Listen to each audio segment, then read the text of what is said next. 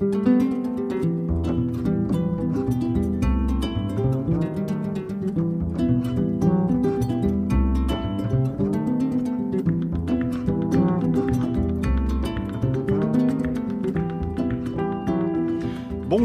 merci d'être au rendez-vous. Comme chaque année à la même époque, nous nous intéressons à 12 mois d'actualité. Une semaine d'actualité devient ainsi une année d'actualité.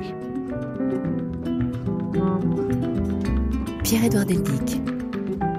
Seconde partie aujourd'hui de notre rétrospective de l'an 2023 qui s'en va, réalisée comme euh, la première samedi dernier par Vanessa Rowensky avec les reportages de la rédaction et nos deux compères décrypteurs de l'actualité. Je veux parler de Yann Mince et de Sédic Abba, tous deux journalistes spécialistes des questions internationales.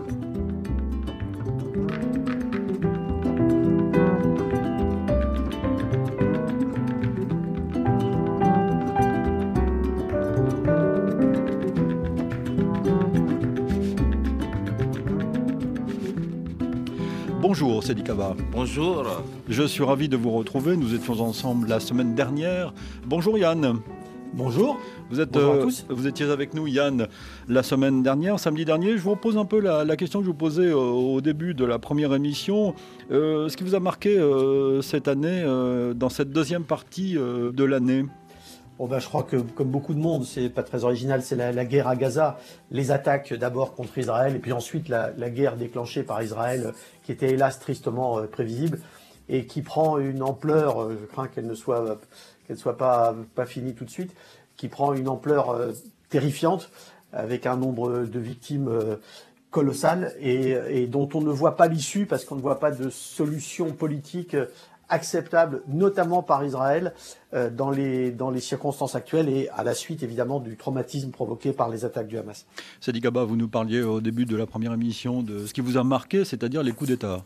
Oui, il y a les coups d'État en Afrique. En Afrique. Euh, et à côté des coups d'État en Afrique, je crois qu'il y a une nouvelle relativement bonne, c'est l'affaiblissement de Boko Haram pendant cette année 2023. Merci de nous donner une bonne nouvelle. Euh, absolument. Boko Haram a perdu depuis 2022, depuis le décès de son chef, Shekau, Aboubakar Shekau, a perdu progressivement de sa puissance militaire et aujourd'hui, euh, il reste simplement euh, une dimension résiduelle de Boko Haram et à mon avis, euh, si le travail continue, euh, Boko Haram pourrait être derrière nous avec son affaiblissement. En 2024, en tout cas, ça pourrait consacrer son affaiblissement puisque tout au long de cette année, sa capacité a diminué. Il y a peut-être un, autre événement qui est assez marquant pour cette année, c'est la reprise de Kidal par les forces armées maliennes puisque depuis 2013, Kidal était aux mains des rebelles euh, Touareg. Et cette année, l'armée malienne est revenue après avoir euh, sorti du pays euh, la MINUSMA et après avoir fait partir la France, l'armée malienne a repris Kidal et à mon avis, ce n'est pas un événement négligeable. Seconde partie d'une année d'actualité donc, et commençons ce numéro avec la COP 28 qui se tenait à Dubaï ce mois-ci en décembre, un événement marquant selon certains car évoquant la sortie des énergies fossiles. Simon Roset. Mener une transition hors des énergies fossiles, c'est la phrase de cet accord, celle qui pour la première fois à ce niveau de décision mentionne les combustibles fossiles. C'est autour d'elle que se sont concentrés les échanges ces dernières heures à Dubaï. Importante donc, mais on va regarder le côté sombre. Transition, le terme n'est pas défini, sa durée, son ampleur ne sont notamment pas précisées. Or la science est claire, c'est de 43% qu'il faut diminuer les émissions de gaz à effet de serre d'ici 2030, gaz à effet de serre dont la principale origine et la combustion des ressources fossiles. De la même manière, cette bascule pourra se faire à l'aide d'énergies qualifiées de transitionnelles, une tournure de phrase qui désigne le gaz, une ressource fossile. C'était une demande de nombreux États comme la Chine ou les États-Unis. Là aussi, pendant combien de temps, sur quel volume pourra-t-on y faire appel? Le texte ne le précise pas. Il reste également très flou sur les enjeux de financement, comment accompagner les pays qui n'en ont pas les moyens dans cette transition, c'est renvoyé à plus tard. C'est donc un accord ambivalent avec certes un niveau de langage inédit sur les fossiles, mais bien timide sur de nombreux aspects.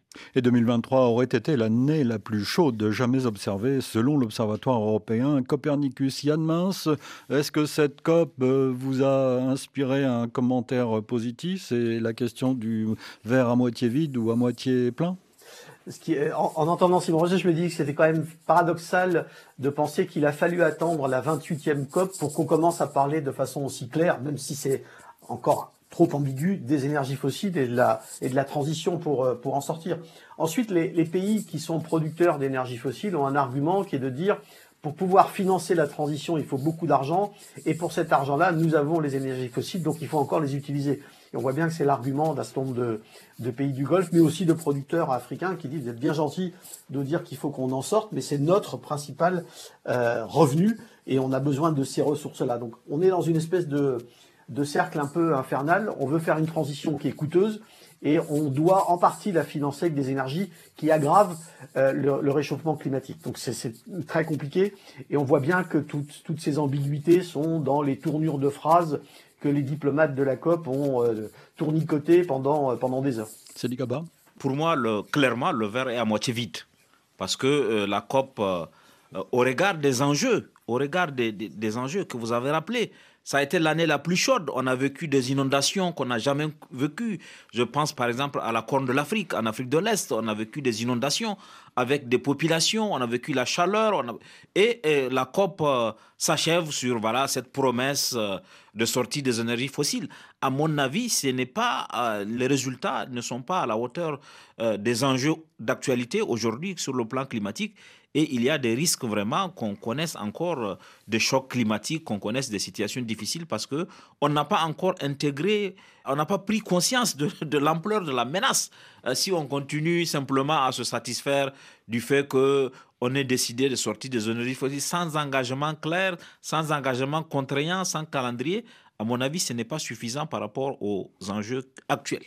L'actualité de cette seconde partie de l'année, c'est aussi la reconquête complète par l'Azerbaïdjan en septembre euh, du Haut-Karabakh avec la quasi-totalité de la population arménienne de la région, plus de 100 000 personnes, euh, qui a quitté le territoire.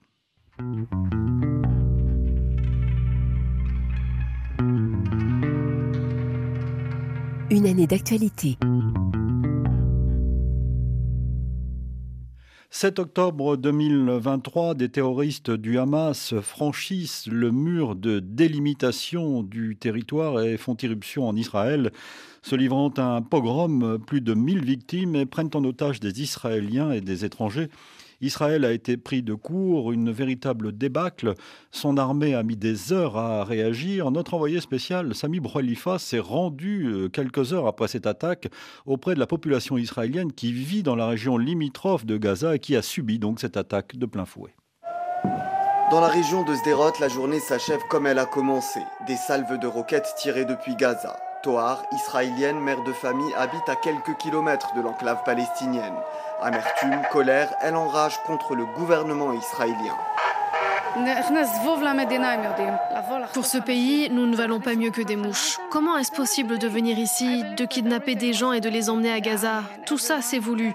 On a été abandonnés à notre triste sort. Ils l'ont fait au nez et à la barbe de l'armée et des responsables israéliens. Des gens sont morts. C'est dur d'accepter cette idée d'avoir été abandonnés. J'en veux à mon gouvernement. Vous ne voyez pas tout ce qui est arrivé? Ils ont kidnappé énormément de personnes.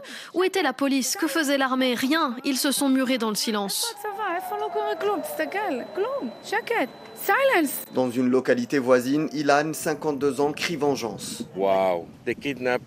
Waouh, ils ont kidnappé des familles, des soldats. C'est comme la guerre de Kippour de 1973. À partir de maintenant, pas de paix, pas de négociation. Il faut les attaquer, les attaquer, les attaquer. C'est œil pour œil, dent pour dent, un mort pour un mort. Oui, mais à Gaza, il y a aussi 2 millions de civils innocents que le Hamas libère les Israéliens enlevés et on épargnera sa population, dit ce père de famille. Une année d'actualité, euh, Yann Min, c'est l'événement majeur peut-être de cette deuxième partie sur le plan international, en tout cas un des événements euh, majeurs, incontestablement. Arrêtons-nous un instant sur cette attaque qui a surpris tout le monde, y compris en Israël, surtout en Israël surtout en Israël, à la fois, je pense, dans les services, pour ce qu'on en sait en tout cas, parce qu'il reste encore beaucoup de zones d'ombre sur le fait de savoir ce que savaient ou pas les services de renseignement et de sécurité israéliens, euh, le Shin Bet et, les autres, euh, et par ailleurs, ce qu'ils ont dit euh, de ce qu'ils savaient aux hommes politiques et la réaction. La question, c'est de savoir, est-ce que les services ont dit qu'ils savaient des choses sur des menaces? Et que le gouvernement israélien a préféré regarder ailleurs parce que ça l'intéressait pas, ou parce qu'il minimisait la menace que représentait le Hamas. Il faut bien voir que pour Netanyahou, euh, depuis plusieurs années, le fait que le Hamas contrôle Gaza, dans une certaine mesure, ça l'arrangeait parce que ça veut dire que les Palestiniens, le leadership palestinien continue à être divisé entre le Hamas à Gaza et l'autorité palestinienne plus ou moins moribonde en Cisjordanie. Donc le Hamas était dans une certaine mesure son allié objectif. Mais cet allié s'est retourné contre lui et c'est un traumatisme pour la population israélienne cette fois. Parce qu'effectivement, elle pensait euh, qu'on lui avait vendu l'idée que Tsahal, l'armée israélienne, était extrêmement puissante, que les moyens de contrôle électronique qui étaient mis tout autour de Gaza l'empêchaient, que le Hamas était surveillé comme le lait sur le feu, etc. ils s'aperçoivent qu'en fait, non, et qu'une partie euh, des moyens qui auraient pu être utilisés pour euh, surveiller les alentours de la bande de Gaza ou la bande de Gaza ont été employés en Cisjordanie où il y a depuis plusieurs mois, déjà avant les événements de Gaza, il y avait des, soulèvements, des émeutes, etc. Et puis aussi à la frontière avec le Liban parce que l'obsession de Netanyahou, c'était plutôt l'Iran que le Hamas. Sadi Kaba.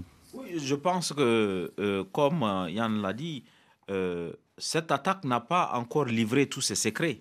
On parle, certaines sources évoquent le fait que euh, les Égyptiens aient pu prévenir les Israéliens de l'imminence d'une attaque et qu'Israël n'en a pas tenu compte.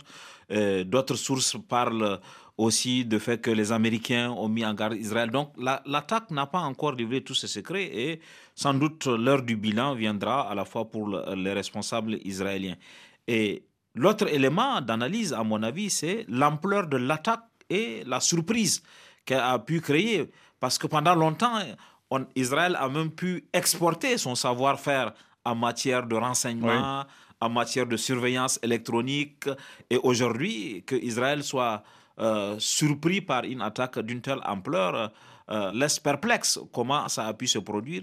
En tout cas, le mythe d'invincibilité a été écorné par, par cette attaque. Et, et également, le, le, ce que Yann a souligné, c'est eh, le fait que euh, Israël ait joué avec le feu en entretenant euh, la rivalité entre euh, le Hamas et l'autorité palestinienne.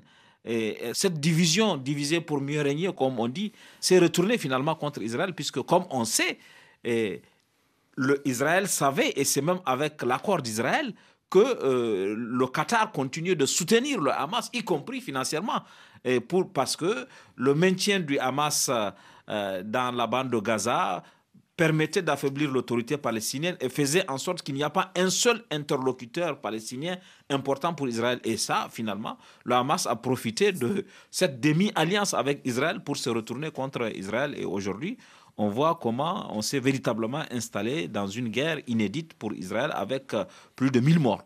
Alors remontons le, temps, l'attente, l'angoisse. La population de Gaza a retenu son souffle alors que l'armée israélienne se préparait à mener une incursion terrestre dans l'enclave palestinienne. Nous remontons donc au 7 octobre. Objectif pour l'État hébreu, éliminer le Hamas une bonne fois pour toutes, disait Jérusalem. La population de Gaza a dénoncé dès lors une punition collective et le silence complaisant, dit-elle, de la communauté internationale. Témoignage par exemple à Gaza recueilli alors par Sami Bouralifa depuis Jérusalem. À Gaza, c'est la panique totale, raconte Abou Mounir. Des heures sans donner la moindre nouvelle. Il a profité d'un bref retour du réseau pour renvoyer un message vocal. Je vois autour de moi des voitures chargées de couvertures et de valises. Les gens essayent de trouver refuge au centre de la bande de Gaza où je suis actuellement. Les écoles sont bondées, pleines de déplacés. Les gens cherchent refuge où ils peuvent. Les maisons sont désormais habitées par des dizaines de personnes. Ah, c'est ça la vie des Palestiniens, le terrible destin que leur réservent leurs oppresseurs. Des images qui rappellent la Nakba, dit ce père de famille, cet exode forcé des Palestiniens chassés de leurs terres en 1948 lors de la création de l'État hébreu. La communauté internationale est coupable de garder le silence face à toutes ces atrocités. Cette attaque israélienne contre la population palestinienne, nous la vivons comme une punition collective. On n'a rien à voir avec ce qu'il s'est passé. Les hôpitaux font face à une situation critique, raconte Abou Mounir. Il n'est plus possible de traiter les patients les plus graves. Condamnés, ils sont renvoyés chez eux pour mourir entourés de leurs proches. Suite de ce second numéro d'une année euh, d'actualité, nous sommes cette fois du côté de Gaza. Là, c'était au tout début de l'offensive israélienne. Depuis, nous en sommes euh, à quelques 20 000 victimes euh, à Gaza selon le, le, Hamas. Yann, quel regard portez-vous sur cette guerre qui a commencé donc à partir du, 7 octobre et qui ne fait que s'amplifier? Bah, je crois que les, militaires israéliens et notamment les spécialistes de droit euh, militaires ou de droit des conflits, on dit dès le début, euh, et ça a été très clair, hein, euh, pour Israël, ce qui s'est passé le 7 octobre, c'est une menace existentielle, et face à une menace existentielle, nous prendrons toutes les mesures qu'il faut, quitte à ce qu'il y ait des victimes civiles palestiniennes, parce que nous ne pouvons pas nous permettre de laisser le Hamas en activité. Et évidemment, euh, les Israéliens disent euh, les, les, combattants du Hamas sont des lâches, ils se cachent au milieu de la population, euh, qui viennent combattre face à nous, ils se cachent dans leurs tunnels, etc. Et on est obligé de, de, croire en partie les Israéliens sur parole, parce qu'il n'y a pas d'observateurs internationaux neutres sur le terrain pour dire à quel point les gens du Hamas se cachent ou pas, notamment dans les hôpitaux, puisque les Israéliens les accusent de, de se casser là. Et en attendant, ce que disent euh, les, forces armées israéliennes, c'est nous avançons du nord vers le sud de la bande de Gaza, et au fur et à mesure, la population, poussez-vous, si vous voulez pas prendre une balle, une, roquette ou un obus, poussez-vous, allez plus loin, où vous voulez, vers le sud. Et là, en l'occurrence, c'est vers Rafah, c'est-à-dire vers la frontière égyptienne, et, plus, et, ces jours-ci, effectivement, c'est la ville de Khan Yunis, la grande ville du sud, à qui les, Israéliens ont dit la population de laquelle les Israéliens ont dit qu'ils devaient évacuer, et où vont, se, loger, si je puis dire, euh, les Palestiniens dans un recoin de la bande de Gaza où ils vont être de plus en plus entassés. C'est un, comment dire, un conflit sans solution, sauf à ce que l'Égypte ouvre sa frontière, ce que jusqu'à maintenant elle s'est refusée à faire, parce qu'elle ne veut pas créer justement une deuxième Nakba, une deuxième catastrophe euh, pour reprendre le terme palestinien, semblable à ce qui s'est passé en 1948, qui a vu des Palestiniens notamment partir au Liban, où ils sont encore, par plusieurs centaines de milliers, en Jordanie, en Syrie, etc. Pour suivre l'évolution de cette guerre, il faut évidemment écouter nos rendez-vous d'information, nos, journaux, mais remontons donc euh, au début de ce conflit. Euh, c'est dit qu'un conflit que l'on devinait déjà très dur. Oui, très dur parce que la stratégie de Netanyahou est totalement illisible. Je pense que comme il a été surpris par euh, cette attaque, et, lui aussi a cherché et allait chercher vers une réponse extrême. Éliminer le Hamas, euh, on, ne, voit pas la, ce que ça veut dire exactement, éliminer le Hamas. Éliminer physiquement peut-être les dirigeants du Hamas, mais le Hamas a aussi cherché à diffuser une idéologie dont on ne connaît pas les partisans, dont on ne connaît pas à quel niveau elle se diffusait. Donc éliminer le Hamas est un objectif euh, euh, dont on ne voit pas la visibilité très exactement. Et c'est ce choix qui explique aujourd'hui l'immensité des moyens militaires qui ont été engagés. Et aujourd'hui, cette réponse militaire presque aveugle, qui ne distingue pas les enfants du combattant, qui ne distingue pas les femmes et qui n'épargne ni les hôpitaux, ni les, ambulances. Donc il y a cette, cette, cette situation dans laquelle on vit. Et comme on a pu l'entendre dans les éléments, on a le sentiment d'une quand même punition collective qui punit des gens qui sont concernés, des gens qui sont d'accord avec le Hamas, d'autres qui, ne sont pas d'accord avec le Hamas. Et ce que Yann a souligné, qui est tout à fait exact, euh, l'armée israélienne a prétendu, en tout cas, euh, elle dit que elle a demandé aux gens de se déplacer vers des zones sécurisées. Mais même vers les zones sécurisées, il y a eu des attaques. Vers Rafah, il y a eu des attaques. Et là aussi, ça crée cette situation aujourd'hui où, en plus de la guerre, en plus du front militaire, il y a un front humanitaire qui s'est développé et beaucoup d'ONG commencent aujourd'hui à s'inquiéter. Et à mon avis, euh, la communauté internationale a beaucoup perdu euh, dans cette guerre parce que sa voix est devenue inaudible et elle est même devenue presque impuissante. Euh, c'est plutôt les États-Unis que la communauté internationale qui ont encore un, un levier sur Israël. Et ça, je pense que euh, même si on en sort, quel que soit le prix et le temps que cette guerre prendra, la communauté internationale et le droit international, le droit humanitaire auront pris un coup fatal. Alors je dois rappeler la libération d'otages et de prisonniers palestiniens lors d'une semaine de trêve euh, en novembre dernier. Yann, il faut aussi se tourner euh, vers la Cisjordanie où il y a eu là des attaques de colons contre la population du territoire. Oui, en fait, comme, je le disais euh, tout à l'heure, la Cisjordanie est agitée déjà depuis euh, de longs mois et bien avant le 7 octobre, depuis le printemps. il y a dans un certain nombre de, camps de réfugiés dans un certain nombre de villes comme Naplouse ou Jénine des jeunes groupes de, combattants armés à peu près indépendants de l'autorité palestinienne, euh, des jeunes d'une génération qui ne supporte plus l'occupation israélienne de leur territoire et l'absence de, souveraineté des, Palestiniens. Et donc les, attaques du 7 octobre sont arrivées sur ce terrain qui était déjà favorable, et les attaques du 7 octobre ont donné une légitimité, entre guillemets, à des colons israéliens, des colons juifs israéliens installés en Cisjordanie, de se venger non pas sur le Hamas, mais sur les Palestiniens qui sont à leur portée. Du coup, des exactions dans lesquelles les, militaires israéliens jouent souvent un rôle très ambigu, c'est-à-dire qu'ils ne les empêchent pas, voire parfois ils les soutiennent, semble-t-il. Donc on a une situation explosive. Pour l'instant, ce n'est pas du tout le, niveau de, mort de Gaza, mais c'est très inquiétant. Dans l'actualité internationale de cette seconde partie de l'année, à noter également en octobre un séisme en Afghanistan, plus de 3000 victimes. En novembre, l'élection de Javier Milei à la présidence de l'Argentine et la réélection sans surprise aucune du président Sisi en Égypte avec 89,6% des suffrages.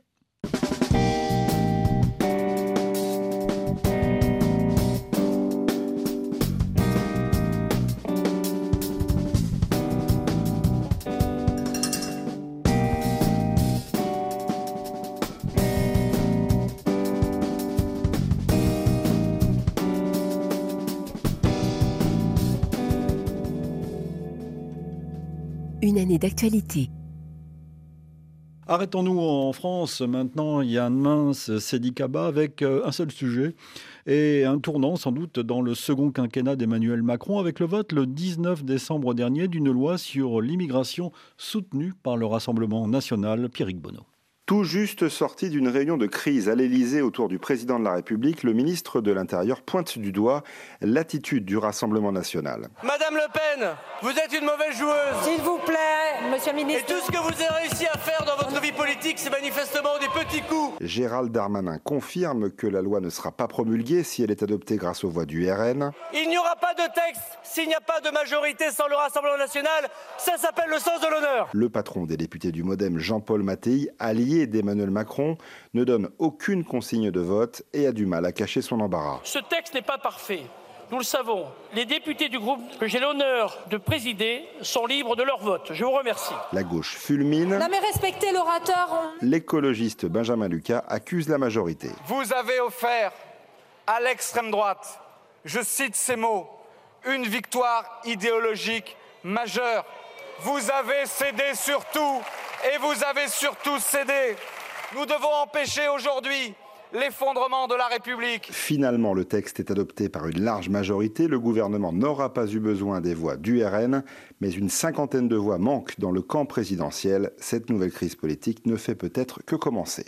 Crise politique qui marque la fin de l'année en France. Yann Mince, nous en sommes, semble-t-il, à 30 lois sur l'immigration euh, depuis les années 80. Euh, euh, quel est votre regard sur cet événement politique important dans la mesure où le Rassemblement national semble avoir pris du poids sur le plan idéologique dans ce domaine de l'immigration? Il a pris du poids et je trouve qu'il a surtout pris de l'influence sur le, parti Les Républicains.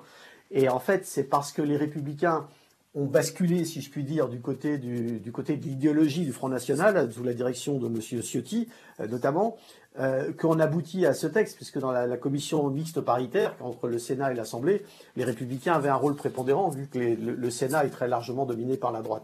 Donc effectivement, on a là un, continuum idéologique qui va d'une partie visiblement euh, des macronistes euh, aux républicains et au, Rassemblement national.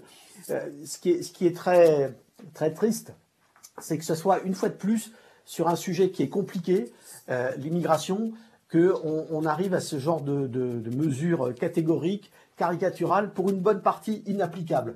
Et je vais en prendre une simplement. On veut augmenter les expulsions de migrants en situation irrégulière qui n'ont pas droit à l'asile, par exemple. L'une des questions importantes, c'est que pour pouvoir expulser quelqu'un, il faut que le pays d'origine accepte de le reprendre. Or, beaucoup de pays d'origine refusent. Et à mon sens, par exemple, au Sahel, je doute que les autorités maliennes, burkinabées et nigériennes aujourd'hui acceptent des renvois de, migrants depuis la France, et, notamment parce que l'aide publique au développement que verse la France à ce genre de pays, ou versait à ces pays en tout cas, est beaucoup moins importante en volume que l'argent que les migrants eux-mêmes installés en France renvoient au pays pour nourrir son économie. Donc on est dans, un, dans une, comment dire, une caricature euh, sur l'immigration euh, que, le, que le discours d'Emmanuel Macron de ces derniers jours a illustré.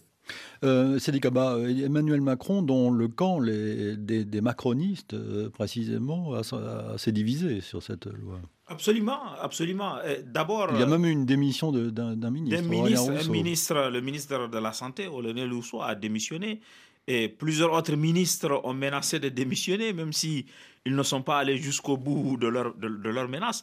Incontestablement, euh, l'adoption de cette loi fragilise le camp Macron. Mais le problème de fond, c'est lui qui a été évoqué. C'est-à-dire que, comme vous avez dit, il y a aujourd'hui une instrumentalisation de la question de, l'immigration et qui peut aboutir à, à un marché de dupes, à, une vente d'illusions aux gens, en pensant que en prenant la main sur l'immigration, ça va permettre de régler tous les autres problèmes, le problème du chômage, le problème de la sécurité. Parce que comme, vous avez, comme on a pu le voir dans le débat, il y a eu un lien intime entre l'immigration et l'insécurité, qui a été fait à dessein par le Front National, par euh, la droite, euh, les, républicains qui se sont associés à cette idéologie et qui ont vendu aujourd'hui l'idée que avec l'adoption de ces textes-là, ça va permettre de tout régler. Mais sur le fond, la question c'est euh, la fragilisation de Macron qui n'a pas de majorité à l'Assemblée nationale et qui est prêt pour faire passer ces textes, soit à recourir au 49.3, soit à faire des compromissions, des compromis et des compromissions, comme on vient de le voir avec ces textes. Mais l'avenir nous dira si c'est le bon choix. Yann a donné l'exemple d'un texte inapplicable, mais il y a un texte qui va fondamentalement desservir les intérêts de la France. C'est la question des étudiants étrangers. La France est seulement sixième aujourd'hui dans le classement des pays qui accueillent les étudiants étrangers, en mettant, en conditionnant l'arrivée des étudiants étrangers au versement d'une caution, mmh. qui leur sera remboursée, beaucoup d'étudiants choisiront d'aller ailleurs que de venir en France. Et je crois que même le président Macron a reconnu que ça, par exemple, c'était une mauvaise idée. Et je suis sûr que ce n'est pas la seule mauvaise idée que contient cette loi. Il est singulier, euh, Yann Mins, de, constater que le président Macron et la première, ministre, Elisabeth Borne, euh, après l'adoption de cette loi, se sont tournés tout de suite vers le Conseil constitutionnel en espérant que euh, ce Conseil constitutionnel annule des dispositions de la dite loi. Oui, c'est ironique. Il aurait, en toute bonne logique, il aurait fallu qu'il euh, donne comme consigne aux, députés du parti macroniste de ne pas voter ce texte. Mais, euh, comme disait Georges Marchais du temps de l'Union soviétique, pour, euh, pour Emmanuel Macron, le bilan de ce texte est globalement positif. Et il a employé un terme que je trouve détestable. Il a dit c'est le bouclier dont la France avait besoin. C'est une façon de présenter l'immigration comme une espèce de, vague menaçante. C'est vraiment une, terminologie détestable. Et, et en plus, le lien euh, entre immigration euh, clandestine ou irrégulière et insécurité, je serais curieux de savoir comment il peut l'étayer alors qu'il en a, il l'a brandi euh, ces derniers jours.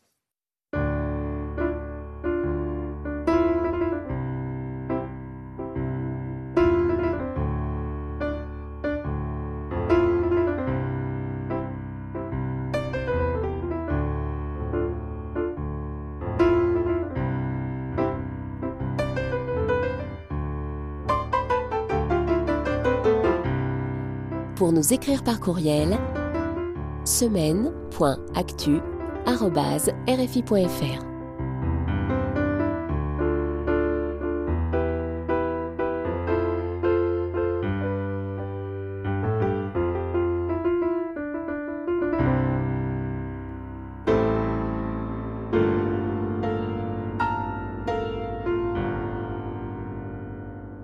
Une année d'actualité.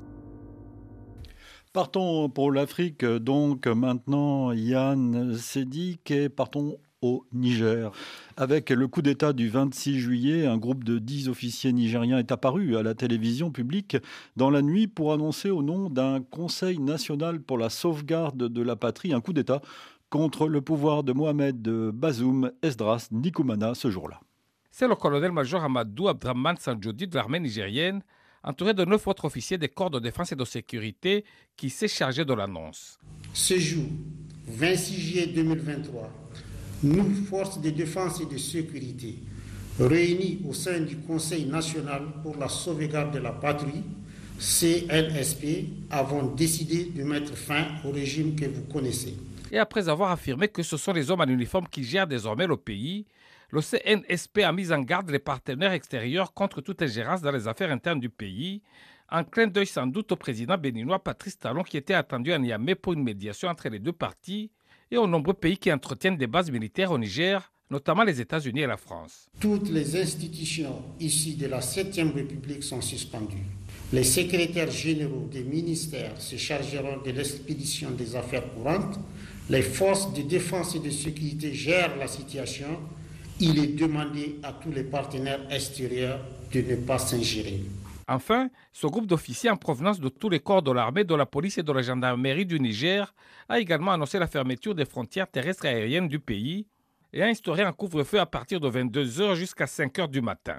Suite de ce second volet d'une année d'actualité, et là je me tourne vers Sedi Kaba, spécialiste du Niger et du Sahel, encore un coup de tonnerre le 26 juillet.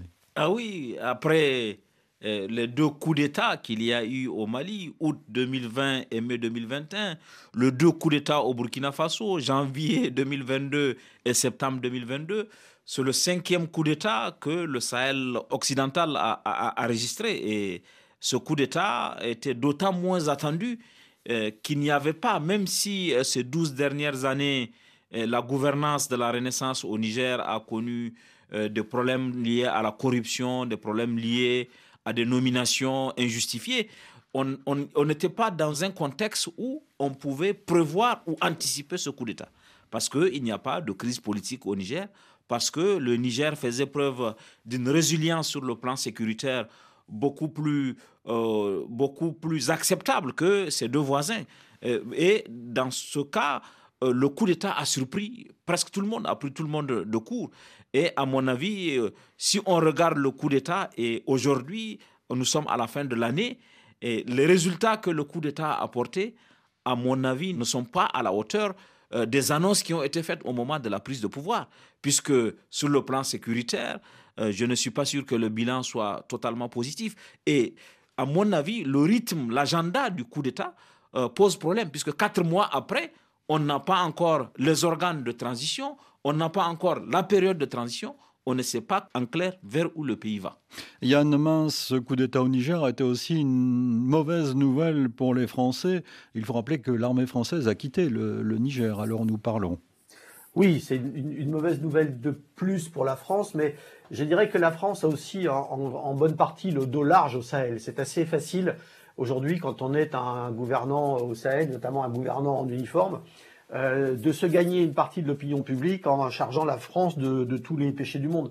Je ne dis pas que la France a été efficace dans la lutte notamment contre le djihadisme au Sahel, parce qu'à mon avis, s'était fixé un objectif impossible et que le principal responsable de la lutte contre le djihadisme, ce sont les gouvernements locaux. La France ne peut au mieux que venir en appui, mais de là à, charger la France de tous les péchés et à, ressortir euh, euh, l'histoire, je pense que c'est un prétexte assez, euh, assez facile, mais c'est vrai euh, que la France n'a aujourd'hui plus, plus, de points d'appui et on voit en revanche comment, par exemple, les États-Unis au Niger ont une politique beaucoup plus ambiguë. Ils veulent pouvoir garder leurs installations militaires dans, dans, le pays, quitte à se rabibocher avec les putschistes.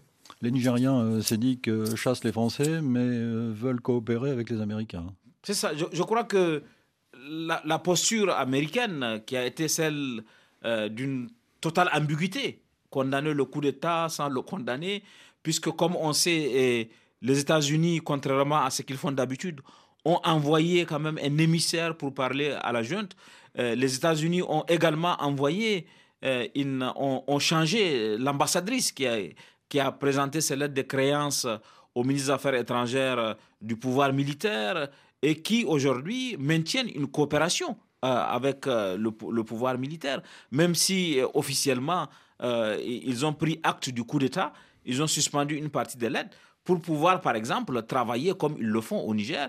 Il faut parler avec les autorités en place. Et ça, je crois que les Américains ont, sont un peu, comment dire, le chouffon rouge pour eux, c'est l'avancée de la Russie dans la région, l'avancée de l'Ukraine, et ils sont prêts à mettre derrière euh, les, valeurs, les principes qu'ils défendent au nom du pragmatisme, au nom du réalisme, qui fait qu'aujourd'hui, eux, ils ne veulent pas quitter le Niger de peur que la Russie et Wagner puissent venir, venir, venir s'incruster. C'est ça les calculs américains. Et dans, ce, dans, dans le dossier du Niger, on a pu voir que les Américains ont un agenda différent de l'agenda français et veulent avoir une politique autonome alors que jusqu'ici, ils ont plutôt mis en avant la coopération avec la France, les prises de position communes.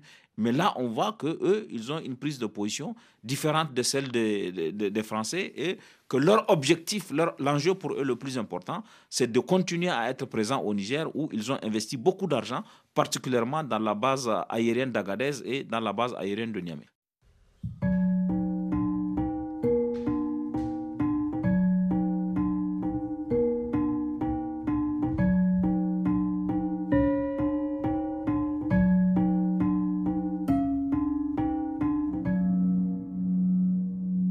D'actualité.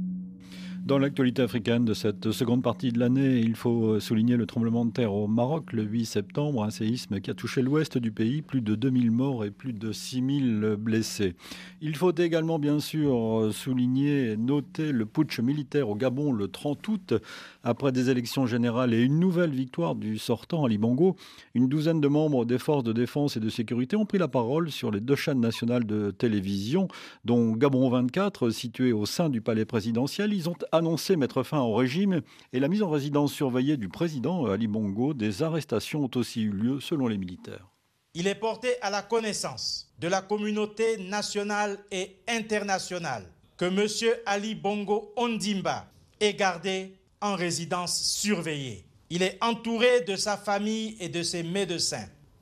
Les personnes dont les noms suivent sont arrêtées notamment pour haute trahison contre les institutions de l'État, détournement massif des deniers publics, malversation financière internationale en bande organisée, faux et usage de faux, falsification de la signature du président de la République, corruption active, trafic de stupéfiants. Il s'agit de Noureddin Bongo Valentin, Yann Ghislain Ngoulou, Mohamed Ali Saliou, Abdul Oseni, Jesse Ella Ekoga, Steve Nzeko Dieko, Syriac Mvouranjami. Une enquête sera commise par les autorités compétentes et les concernés répondront de leurs actes. Donc nous sommes le 30 août et une douzaine de membres des forces de défense et de sécurité ont pris la parole. Décidément, les militaires euh, parlent beaucoup à la télévision dans certains pays. Ah oui, c'est exact. Je pense qu'il y a un retour euh, du militarisme euh, qu'on a connu après les indépendances nationales mais qu'on pensait, avoir tourné cette page avec euh, l'avènement de la démocratie, la période 1990 où on a assisté à des conférences nationales souveraines un peu partout sur le continent. Et, les quelques îlots qui ont résisté au Gabon, au, Cameroun, au Congo, on, ne voyait pas là euh, en tout cas de façon générale, un retour des coups d'État sous cette forme sur le continent africain. Et à mon avis, euh, il faut lire aussi ce, retour du militarisme sur le continent avec le reflux que la démocratie auquel on a assisté, la confiscation des libertés, des élections truquées comme on a pu le voir là au, Gabon, à la différence du Sahel où l'argument sécuritaire ou le défi sécuritaire a pu être un accélérateur et a pu donner des prétextes aux militaires pour prendre le pouvoir. Dans le cas du Gabon, euh, c'est le problème du déficit de la démocratie. Une famille au pouvoir depuis 50 ans, sans perspective euh, d'alternance autre que, euh, voilà, que cette prise de pouvoir. Et paradoxalement, le coup d'État a été le seul moyen d'alternance qu'il y a depuis 50 ans. Et ça, ça peut se reproduire dans tous les pays où la démocratie est totalement confisquée et je ne cite pas des pays, mais on peut, regarder, on peut voir mon regard. Il y en a d'autres. Euh, Yann Mince, euh, ce qui a frappé euh, après ce, coup d'État, c'est la liesse de beaucoup de, Gabonais. Oui, mais on peut comprendre que la, chute d'un régime qui, est, qui venait de tripatouiller des élections et qui était là depuis très longtemps, le, le fils succédant au père, que ça puisse réjouir euh, les Gabonais. Moi, j'ai déjà eu l'occasion de le dire à ce micro, je n'ai que très peu confiance dans des militaires pour, pour rétablir ou pour établir un régime, euh, démocratique, ça peut arriver, mais c'est très rare. tout le monde n'est pas Jerry Rawlings, l'ancien président ghanéen.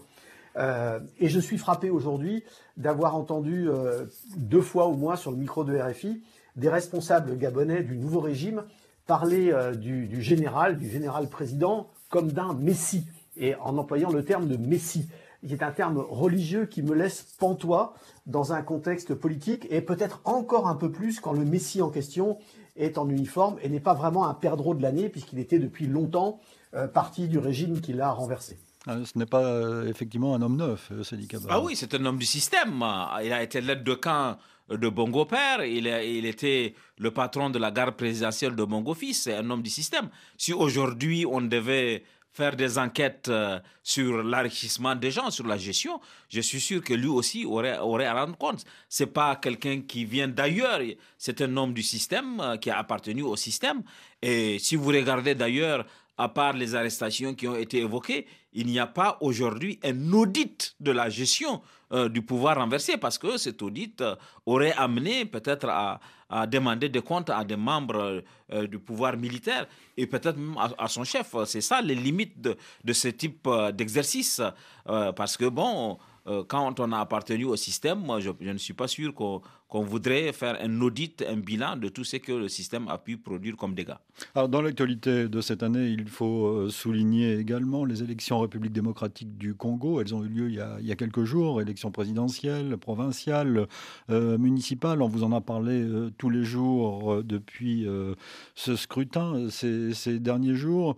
Yann, quel est votre regard sur cette actualité africaine de l'année qui a par main côté un côté euh, précisément euh, désespérant, non? Une sorte de sentiment de marche arrière cette année, avec ces coups d'État, Bah, je voudrais rebondir sur ce que disait euh, Cédric tout à l'heure, c'est-à-dire c'est le, retour des militaires. Là, on, voit bien qu'une partie des Africains, notamment des jeunes Africains, sont tentés de jeter la, démocratie avec l'eau du bain, si je puis dire.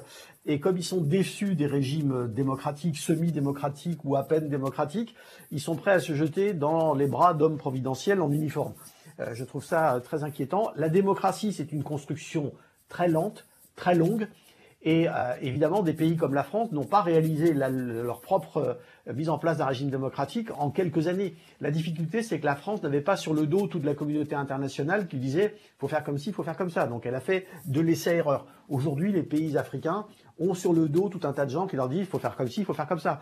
Chacun doit trouver son rythme. C'est parfois un rythme très lent, mais je ne crois pas que ça passe par des régimes euh, militaires et par des prétendus euh, messies en uniforme. De la difficulté de la démocratie en Afrique, euh, Cédric? Oui, c'est tout à fait exact. C'est-à-dire que ce qu'on paye aussi, c'est l'échec de certaines expériences démocratiques.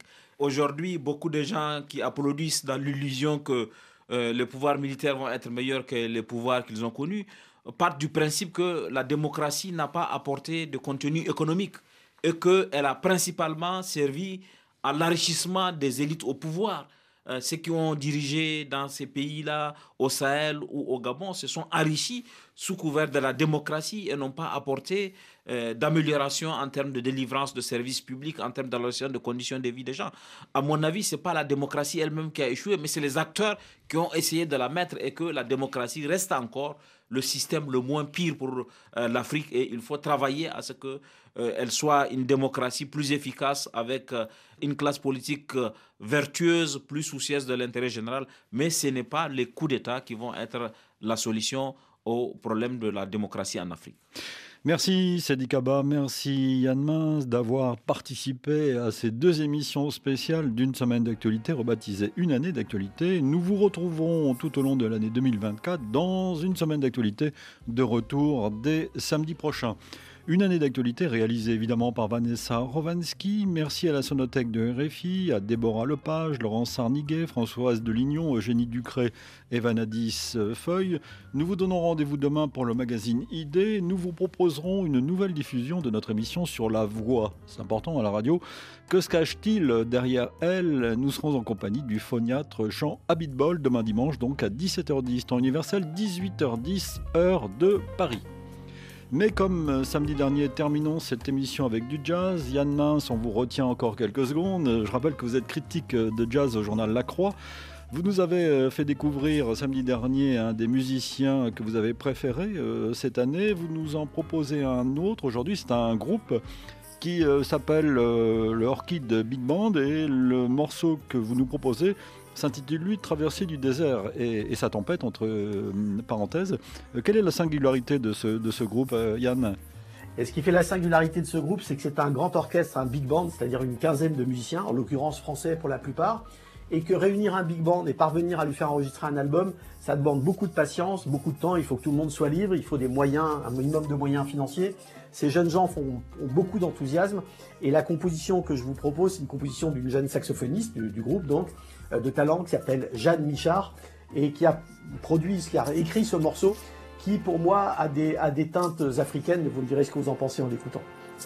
Merci Yann, on l'écoute euh, avec plaisir. Bon week-end, bonne semaine et dans un instant un nouveau journal sur RFI en musique.